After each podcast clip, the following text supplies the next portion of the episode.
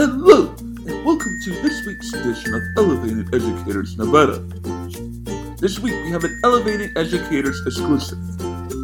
For the first time ever, the three founding members of CCSD Parents sit down for their first interview together. They have done countless interviews before, but never as a trio. We hope you enjoy this episode.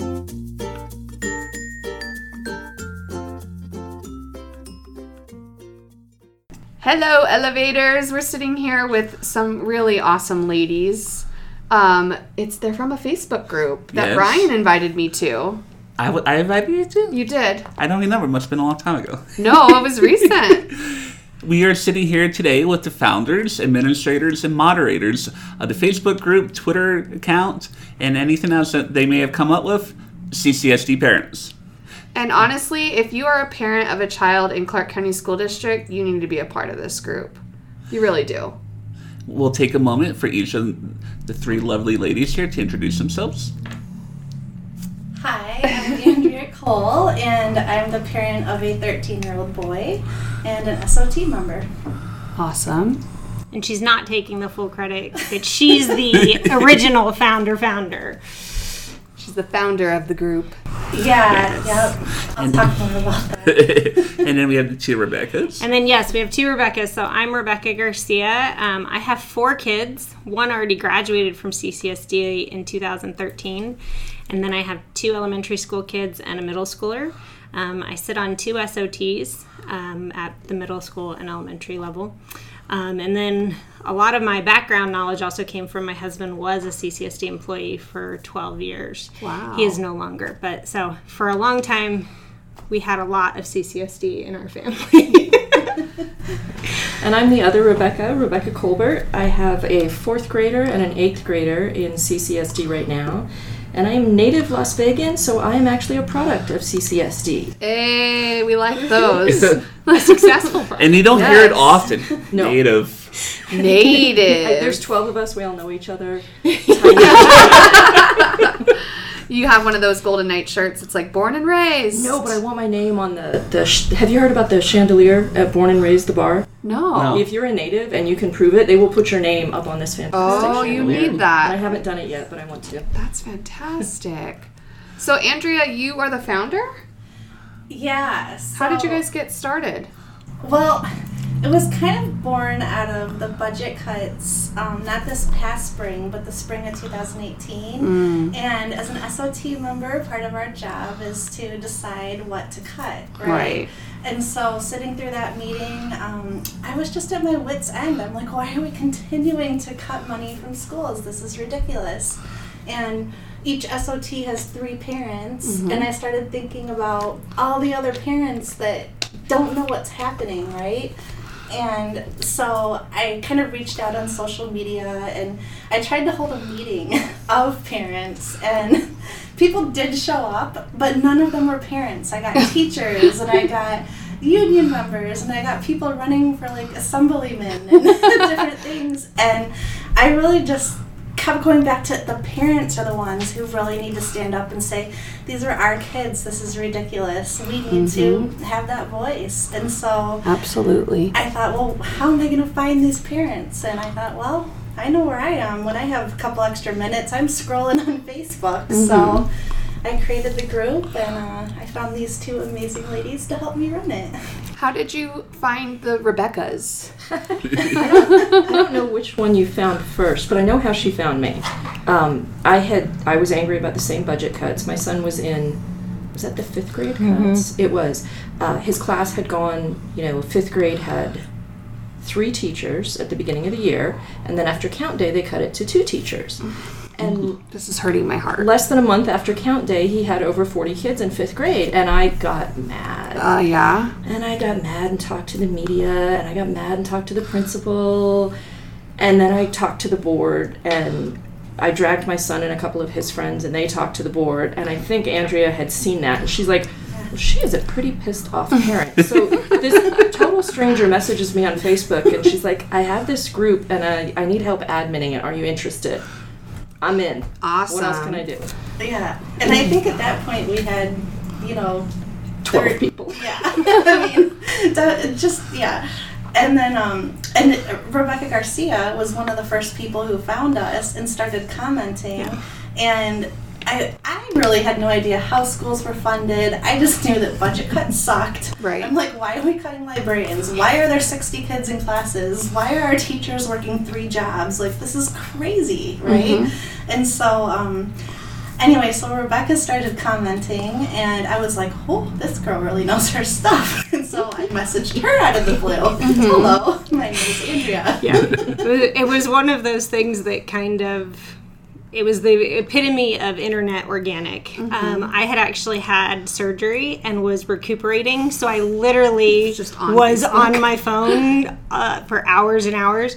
Um, and this group popped up and during our sot meetings during those same cuts we had had the discussion of how do we get people engaged um, my kids happen to go to Sandy Miller Elementary School, and Sandy Miller sits on our SOT, and she was saying, We need to get parents engaged, we need to get parents talking, we need to get, and she's like, We need to go knock doors. And I, I remember the conversation very specifically. I said, they, We don't knock doors anymore, it's all online. Mm-hmm. But it didn't exist when that conversation happened in March and April. And so then when the group came up, I was like, oh, this, I mean, it was just a really interesting organic flow. And then we didn't actually even meet each other in person For months. till the meeting with Dr. Jara that we had when he came into town. That was Did the he- first time we actually met in person. He reached out to the group.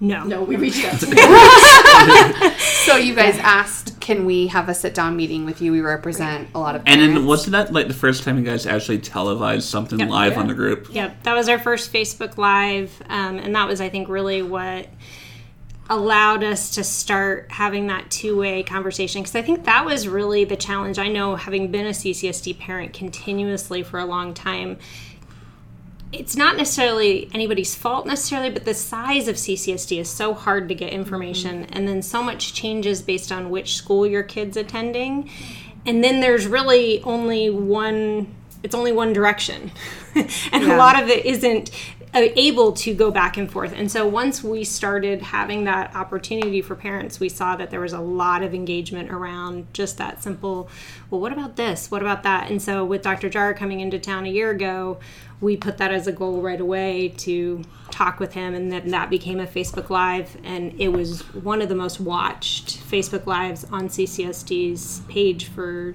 quite a while. Wow. Speaking of goals, obviously one of the first goals that you had was to meet Dr. Jara. What were other goals that you had when you guys decided to go full steam with this group? Well, the overall goal in creating the group was to get our schools funded. As simple as that. And um, I knew how to start a Facebook group, but I definitely didn't know all the ins and outs of how schools were funded. So I was up at night, like reading legislative sessions, trying to figure out where did the marijuana money go, right? And um, I think that's one thing that's really great about our group, right? Is that um, there's so many people with so much knowledge that we can all come together and teach each other. And, I uh, think right now our goal is also we'd like to double or triple. You know, um, I remember when we hit a thousand. I don't remember two or three, but I remember four. We were like, yes. And now, you know, why can't we have eight? There's mm-hmm. 210,000 families in southern Nevada that have children in CCSD. Mm-hmm. So why do we only have 4,000 members? Let's reach for 8,000 this year. That's a great idea. And we really thought with the funding push at the beginning of the legislative session in January that there would be a lot of media talk and a lot of attention. Um, and we all know how that went. Mm-hmm. but it got us to 4,000 members. It did. Yeah.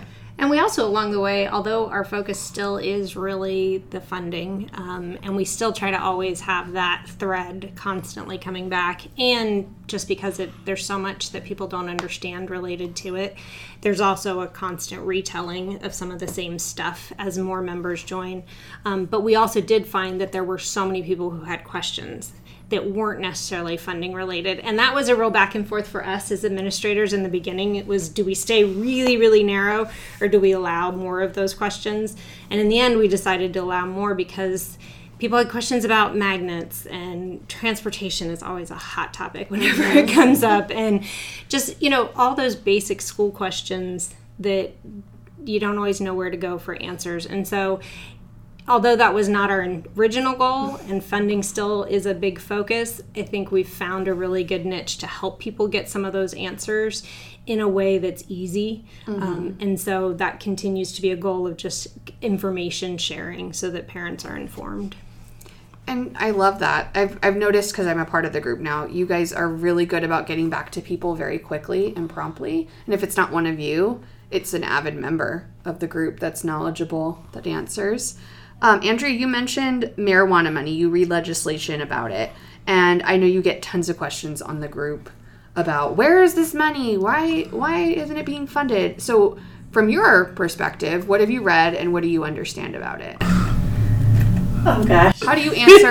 well, when people, I I mean, it's a very loaded question, right? Right. Because the supplant versus supplement and all that craziness. When a when a member on your group asks, "What about the marijuana money?" What is a typical response that you give? Um, I typically point them to that really good illustration that Hope for Nevada did with the bucket. Yes. I really like that one. Um, explaining the supplant um, situation, and um, at this point, because it's been gone over so many times, I usually just direct people to search pot or marijuana in the group and go to previous posts. right. Because it's been explained so well by so many people, so That's a good answer for them. there. The neat thing about getting that question over and over is it gives you the opportunity to explain the bigger funding problem. Mm-hmm. Because mm-hmm. everybody, uh, Joe Schmo, who goes onto the group, says, Well, what about the pot money? If we got the pot money, everything would be fine. Mm-hmm. And that's when we raise our hand and go, Well, technically, we get the pot money, but then we lose all the other money. And by the way, did you know we're funded at like 50% of what we should be? And they don't know that. Right. They only know that we need money. And so it gives us the opportunity to educate people about how much money we need and how underfunded we are in Yeah. CCSD and in Nevada as a whole. Well, I think that's one of the huge misconceptions that we're still, especially now, because some improvement was done at the legislature this session to get the pot money more directed the way voters intended. But a lot of people don't realize that, for example, the room tax, which still was not corrected during this um, legislative session, that would provide substantially more money than what's coming in from marijuana. And so, the, again, it's that education piece that and all of us are this way you know when you have kids and you're busy and school and soccer schedules and grocery shopping hello walmart delivery i love um, you know it's hard to sometimes think about like oh i wonder what the legislature did about the room tax dollars you know What's I- the new funding yeah, formula? Yeah. I, I, yeah, I totally get how that's not on top of mind for most parents. Um, but I do think a lot of people have the misconception that marijuana is going to be this magic bullet, just like people think a lottery is going to be a magic bullet. Um, and so that's where I think we are now. Even with the corrections that were made, it's now pointing out that the funding deficit is so large and marijuana is really not what people think in their head it, it is. Um, and so how do you help people understand that? So besides for the marijuana money, what's one of the biggest issues that you guys see that's brought up all the time in the group? Transportation Do you just tell them go to the CCSD transportation site? Oh gosh, no. no, no. we have names and direct line numbers that we will Oh, share. really? but well but again it becomes a conversation about funding because typically we're running CC, and i say we and i mean ccsd cc which i'm not employed by or let's make that very clear um, no member of my family is employed by ccsd um, but we're running 60 to 100 bus drivers short generally at any given point during the year. And so a lot of times when parents are complaining about transportation, and, and I happen to be one of them this year because all of a sudden I'm now trying to figure out what's happening with my son's bus route. um, so I get it. Um, it, it, it does go into a funding conversation because I've had actually family members who are bus drivers, and you're working a split shift. You're getting paid about $14 an hour. Support staff insurance um, has for years gone up in price, and really you're paying even more out of pocket for it too. So not only is it increasing, you're paying more out of pocket. And then honestly, I don't know that I, I am a mother of four who doesn't have the patience to be a bus driver. I don't think any of us honest. have I'll be honest. Um, and so, you know, I think that's again where we try to moderate conversations in a positive way because it can be really easy on the internet for everybody to just be like, transportation's awful, everything's horrible. And then we try to pull it back and say, well, first of all, do you know that there's 100 vacancies? Do you know that this is not a job that pays giant bucks? Um, and therefore, we're not retaining people. Um, and again, this all goes back to lack of funding and it costs so much money mm-hmm. to provide transportation. So it doesn't change the, The transportation frustrations, I don't think, but I think it does make people think for a second, oh, ah. maybe that's why my kid's bus was late instead of it's mm-hmm. just somebody screwing up. Right. Right. And we've actually had um, bus drivers chime in on some of those conversations because they're I parents too, right? Yeah. They're parents too, and uh, they're people too, Mm-hmm. right? So as people are saying, oh, well, this bus driver was so late, well, that's a human being, and this is their job, and this is the situation that they're working under, and they're all doing their best. And I think it's really great for parents to be able to communicate with CCSD staff in order to solve some of those problems. It's bringing people together. Do um, people on your group complain about uh, they don't understand why they don't have a bus or if they live within like if they're too close to the school or things like that or is it just they're complaining about like what types of things are they complaining about with There's- transportation We- late, like late Just late. a lot, but also far about- stops. far stops Magnet busing has been an issue. Oh, uh, right. pretty recently.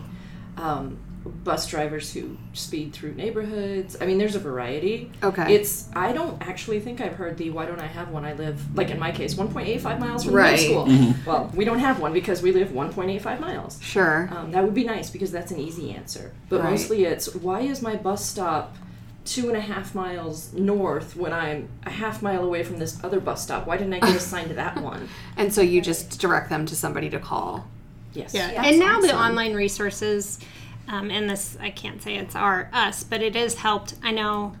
10 years ago, when I was dealing with my oldest daughter's magnet busing, versus now, it is a lot easier to find the answers, but you just have to know where to go. So now, again, it's easier for us to just drop in a link and people can look it up.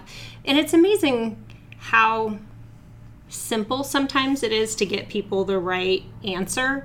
Um, but again, when you're new to a community or you've never had a kid in school before, sometimes for us who've been around the block, it's like, well, here's the link. We're done. And part of it, I'm a librarian by trade, so I'm taught like if you don't know the answer, show them where to find the answer. And it kills me if there's something on there and you're like, "Oh, I know this. Let me explain this. You can't let it go unanswered because you know. And if you don't know, you know where they can find out. And it's Right. so easy. I think CCSD can be very intimidating, both because of the size and because a lot of times, well, almost all the employees are overworked um, and undersupported. I think I can make that blanket statement. And so they'll reach out and maybe they get somebody on a bad day, or maybe they get the wrong department and they get the runaround because we've had a lot of runaround complaints in the group. Um, and it just takes a couple extra seconds to say, hey, I know somebody who knows that, let me hook you up. And that's a lot of what we that. do. What I love about what you guys just said is I'm a school counselor, and so you guys are pretty much doing my job in a, in a social we're not media. getting paid for it either. But you're not getting paid. we, we actually sometimes joke about that. I feel like you guys are. We should figure out how to help them. Go fund me for them, or but I do think we have had some great employees step up. We have some principals who answer those types of questions. We have people in central office departments, including some directors who openly, yeah, who openly let us tag them and say, "Can you answer this person's question?" Sure. And they hop on and answer it. And so it is a lot of times just not having to go through a phone tree It's um, is nice. and I know you have super. Well, you have those. Some school board of trustee members follow you.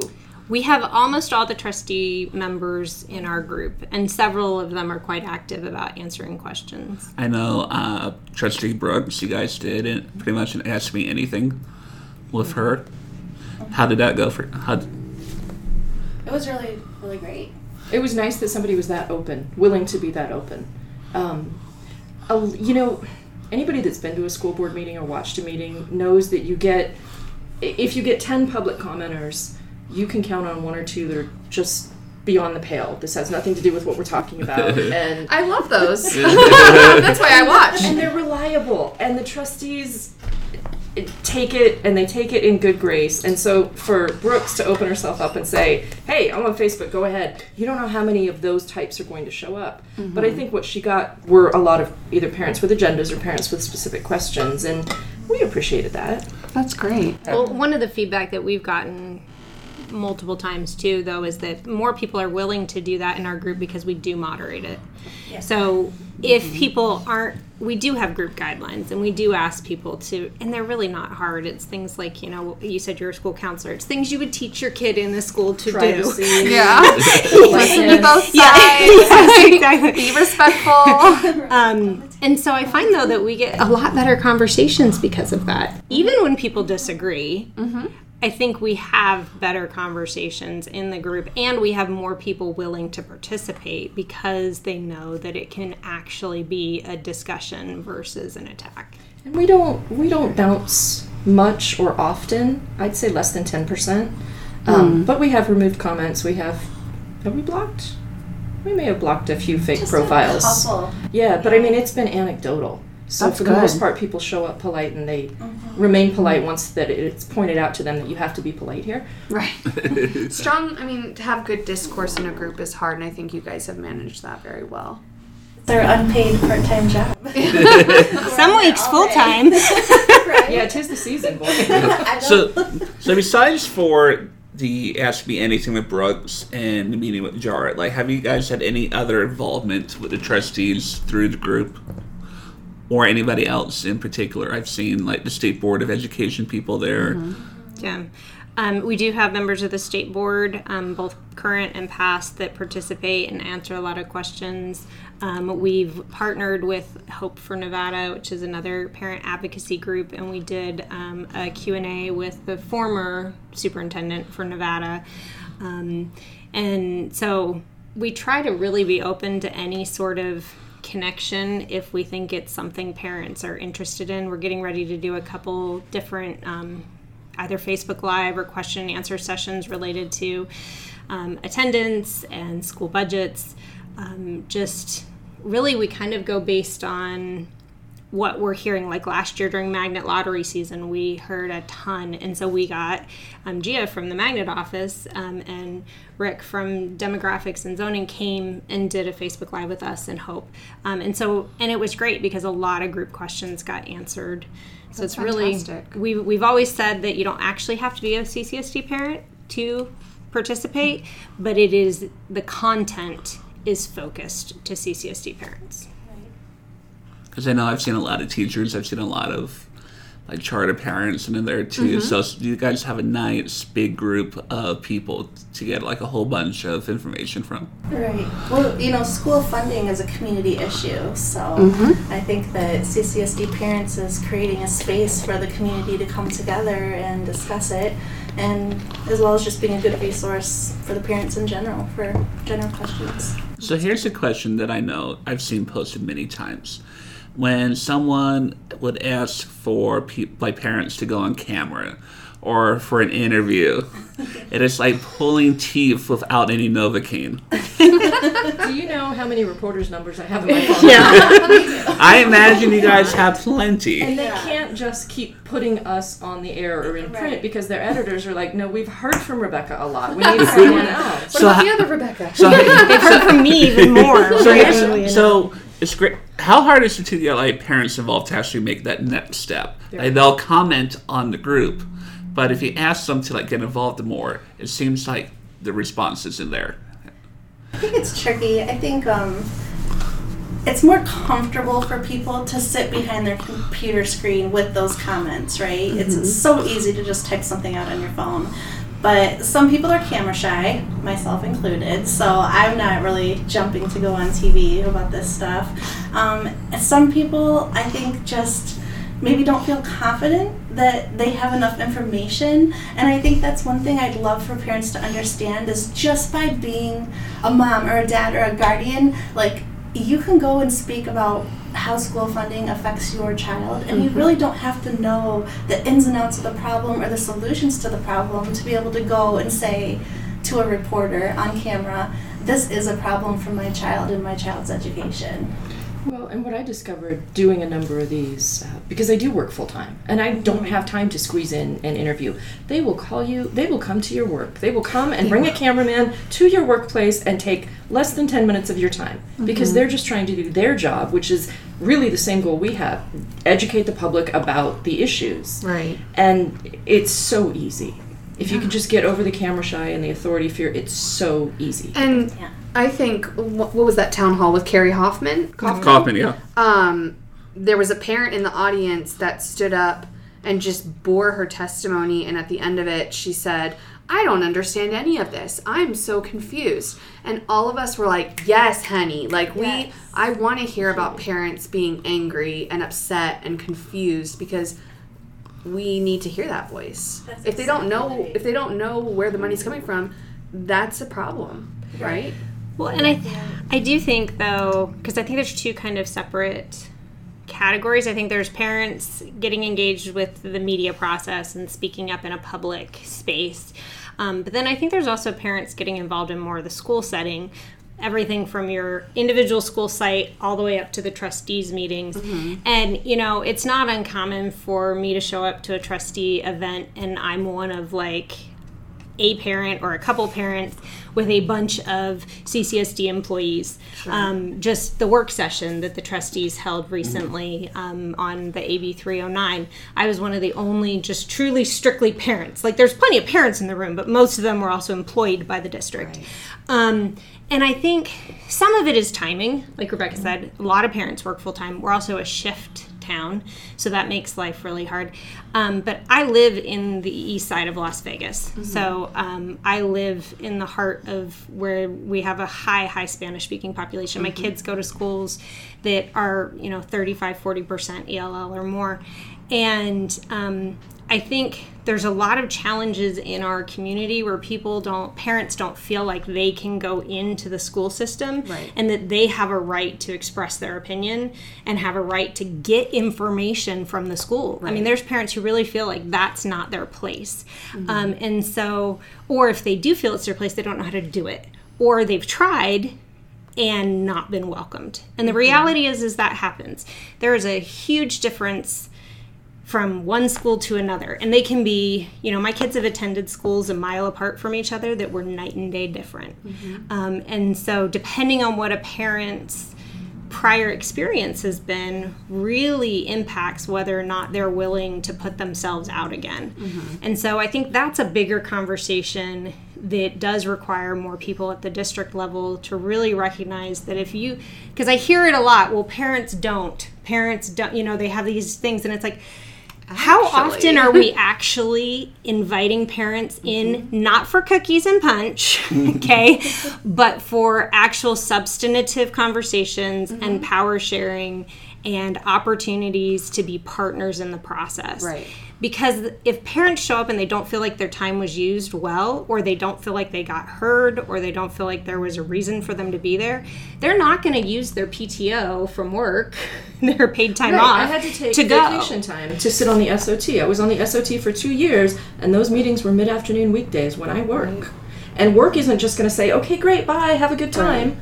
Uh, that's a huge sacrifice, and a lot of people cannot make it. Yeah, so it needs to be high value, and it can't always be in the way that schools want it to be in their box. And, that's, I think, one of the most frustrating things I see from principals to even the district level. They want parent engagement, but they only want parent engagement if it kind of fits their little box and their little structure, or some, quite frankly, in our district don't want it at all. And and once that happens, it is a deterrent for all of those parents, sometimes for years to come. I kind of want to plug. We recently had a guest on our podcast that was my principal, um, Roxanne James. And she's just, I mean, you'll have to listen to it, but she's just so innovative and amazing. Something we do at our school are home visits. And so the whole point of a home visit is, like you said, it's not in our box, it's not on our territory. We're going on their home base, we're bringing um, translators to their home, and we're not there to talk about your kids' discipline or their grades. We're there to, what are your kids' hopes and dreams? Where do you want to see your child grow? Um, what can we do to help? Is there any questions you have? And I wish we did that district wide. It's so relationship building. And now when that parent comes onto campus, oh, you're in my house. Like They trust you. they trust me. They want to come to the school. They feel I break the barrier by going to them instead of. So when you talked about we don't knock on doors anymore, maybe we should be knocking on doors to build some. Well, I know, like relationships. many years ago, like they would do not rescue visits, if you will, but like at some of the high at-risk turnaround schools, like they mm-hmm. would have like district officials, they would have admin go knock on the doors of people who are not coming to school and try to convince them to come back. yeah, Yeah. we don't do that anymore. Uh, but I think a lot of it goes back to the culture and climate of schools. Mm-hmm. I, um, having had kids, so again, I've had a child constantly enrolled for 13 and a half years. I've been a parent of a child constantly enrolled for 13 and a half I was years. like, why is your child still in school?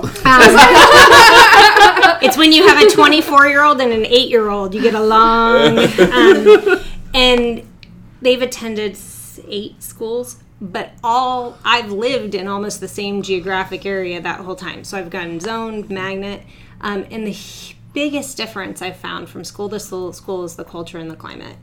And when parents are welcomed, when parents feel like they have a seat at the table, uh, not dragging the seat over, but actually come participate.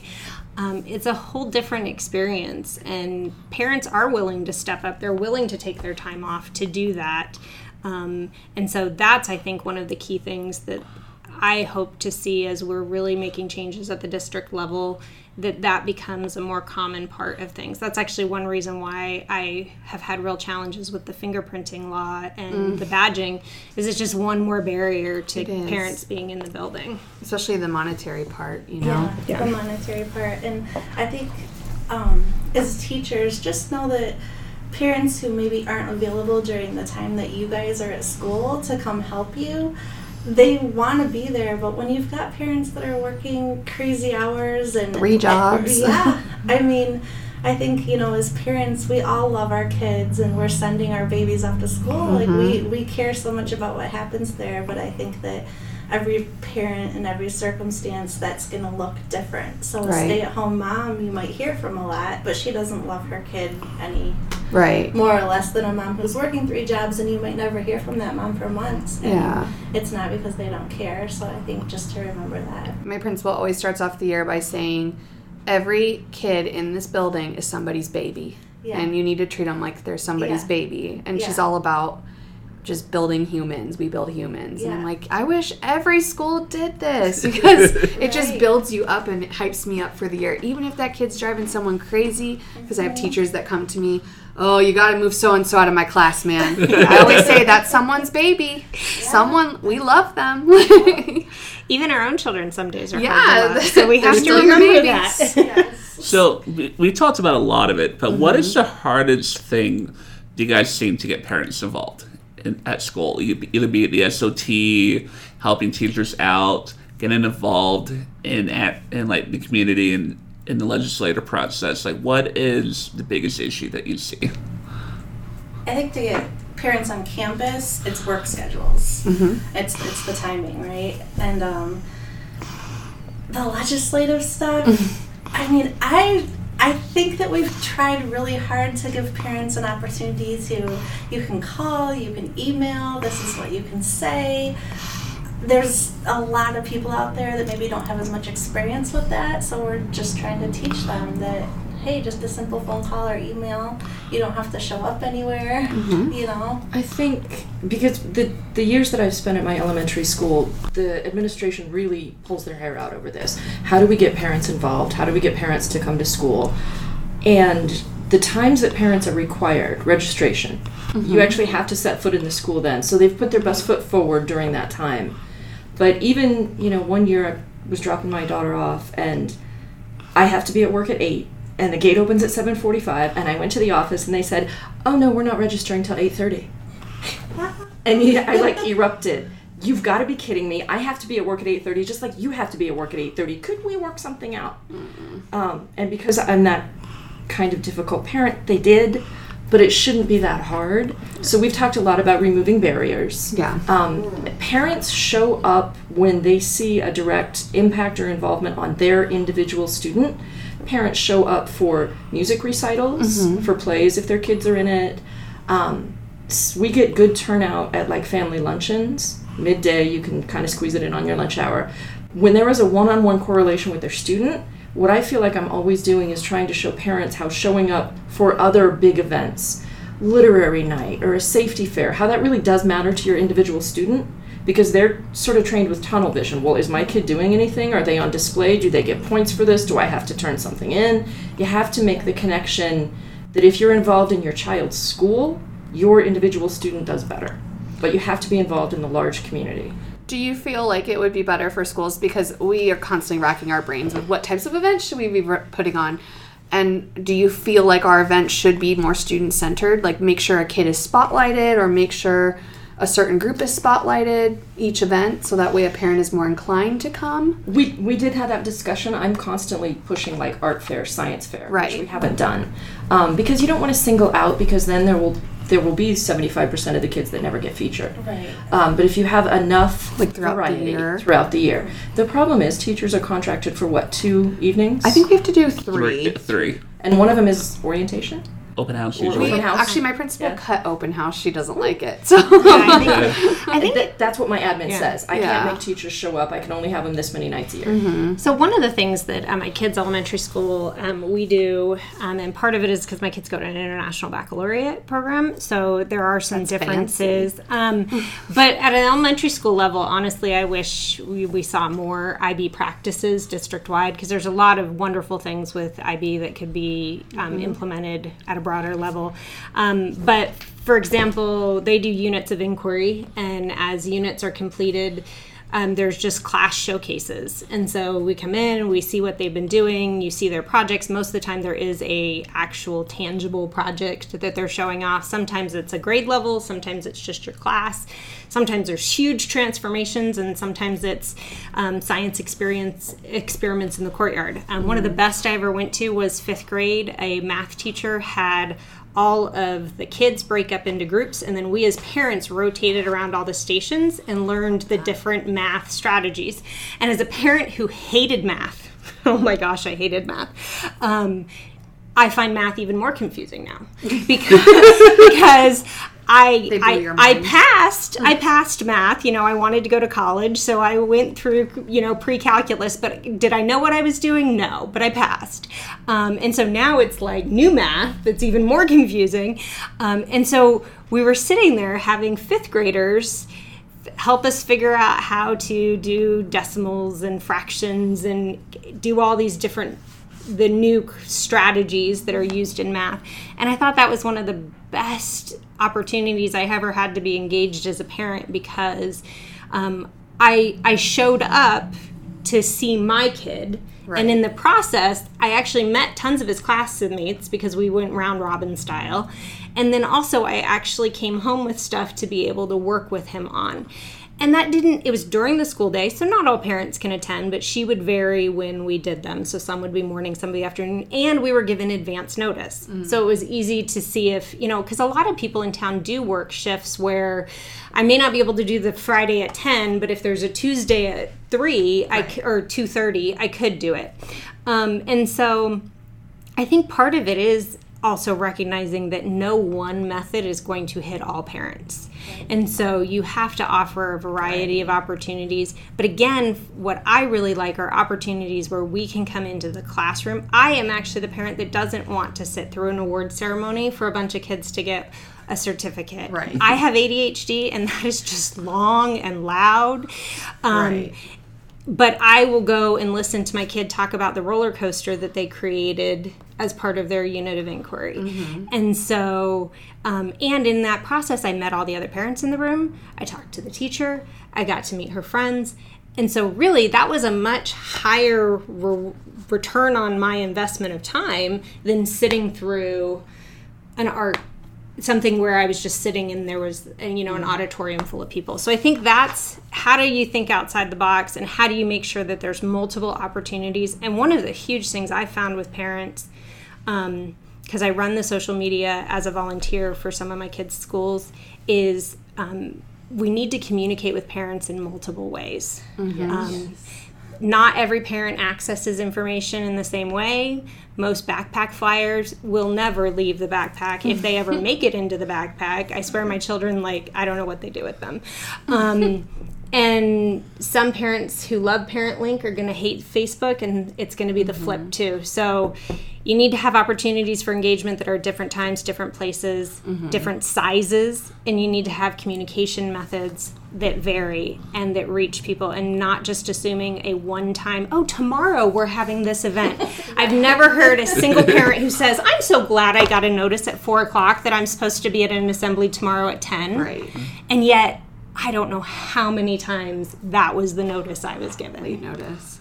I think our issue that my school runs into for communication is um, since I'm in a middle school, the kids get savvy. They learn to block the school number on their parents' phone, and then so now we're diving into Same thing we see at the high school level. emails with phone calls with physical. When I see a parent in Or person, or the kids them. will have their number as the parent's number. And parents, I'm in a very transient community, so phone numbers are changing constantly. Mm-hmm. Email addresses are changing constantly, so it's kind of hard. Works two ways. Like as long as they update their information, we can keep in touch with them. But yeah, I like that we need to vary communication at schools. That's important. So, as Andrea and our listeners know, we always end our interviews with. Because Elevation yeah, ele- station. elevation station. Andrea came prepared. She did. She didn't let us in on the fact that we needed to come prepared. I was listening to um, your previous podcasts. You guys are doing a great job, by the way. Thank, Thank you. you. Um, and yeah, I love the questions that you ask at the end. I jotted down a couple answers. Well, really, to to the first one, they're they're not hard. They're- So, so Andrea, we'll ask you. The, we'll have you give the, first response to the first one. So, what is your dream school? That's actually what prompted me to write it down because when you ask that question, right, so many things started going through my head, and I was like, "There's a lot to to put into a dream school." So I'm gonna I'm gonna read I wrote. Um, She's got it on her phone. I do. I okay. So I wrote my dream school is I'm trying to hit all the different areas, right? Of course. That's a, that's a that's a big question. I could write a thesis on that. Um, so my dream school is a place that kids are excited to go, with small class sizes, a variety of after-school clubs. And happy teachers who don't have to work a second job to pay their bills. Yay, Aw. that's a good Oh, answer. that was really good. I love that. I would love to see a school in There's which so teachers only have to work the one Good job. job. Right? All right, so first, Rebecca. you guys are both Rebecca G's. No, she's G. I'm C. You're C. Okay, so Rebecca C. Who is your favorite teacher and why? And it could be a real teacher or a fictional character. Okay, uh, I'm gonna give a shout out to somebody that I grew up with. Um, back in the day, the gifted and talented program was called, I think, AT, academically talented, and and I was a very shy, very smart kid. And in second grade, they shoved me in this AT class. And back then, there were you know small class sizes. Once upon a time in the valley, and I would be in this um, advanced class with second, third, fourth, and fifth graders, and it was one teacher, and her name was Mrs. Kulla. And- Kulla? Kulla. Um, K U L L A. She made a point of keeping in touch with us while we were all at the elementary school. And then when 12th grade happened, she invited us back for sort of a meet and greet. How have you turned out? What are your dreams? Are you, you know, going forward with this? And I never felt more valued as a student than when that teacher remembered our little cohort. She didn't have to. This was on her own time, and this was pre Facebook and internet, so I don't know how she found us. Yeah. I mean, the town is more transient now. It's probably impossible. I'm like trying not to cry. It's so beautiful. It's a really beautiful It story. was amazing. Yeah. Um, and and just as a as a shy kid because I was, believe it or not, now that I never shut up as an adult, I was the shy, quiet kid. But she and to be remembered you. recognized and remembered and rewarded and invited to like, hey, what do you think about the world now? And how did what did you learn and where are you going? I really felt like I mattered. So any Mm-hmm. teacher that can make a child feel like they matter like that, hats off. yeah. Building relationships, number one. All right, Rebecca G.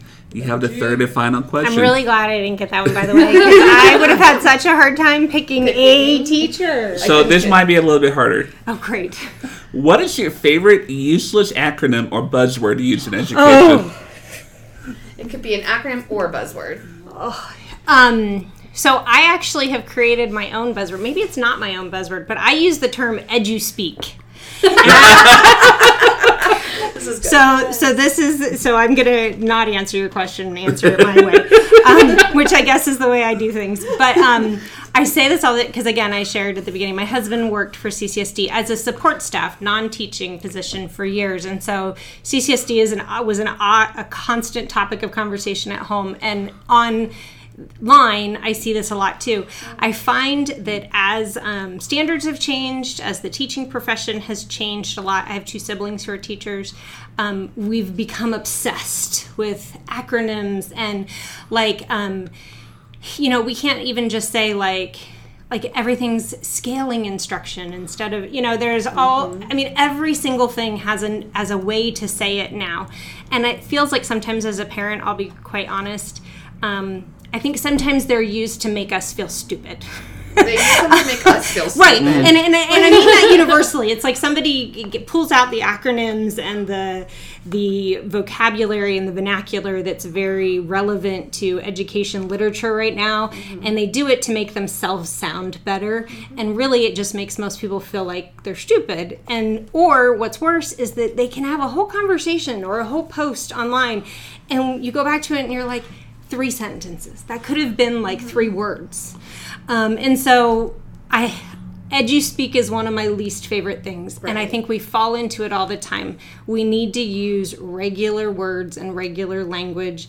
If I'm coming to you because my kid is not doing well in reading, explaining four different levels of RTI and you know what their map score, which I all those things are good things. I'm not You're like, can my kid read? yeah. It's like, well, and you know, well, we're going to do X, Y, Z, and then half the time the terms on there as a parent who is involved and educated, if I don't, my statement is always if I, as a parent who is involved and educated, have no clue what you just said, then I can guarantee you 95% of parents are completely clueless. And so, it's a broader thing, but for me, it's eduspeak. Would you say that to somebody who had no idea what you were talking about? And most of the time, the answer is no. So just don't use real words. So, if anyone wanted to find you guys on social media, where can they find you? In the parent group. well, you have to say our name. You have to say. You have to So say I'm the, it. I'm the social media uh, person of the group. We are Facebook, and it is CCSD Parents. On Instagram, we also have an Instagram account that we aren't super great about updating all the time. Um, and then we also are on Twitter, also CCSD Parents. Um, eventually, we'll get our website going, and uh, that's ccsdparentsnv.com, I believe is what it is. And then we also you can also email us at ccsdparentsnv at gmail.com. And that goes to all three of us. Thank you guys for coming. Thank you, ladies. Thank you.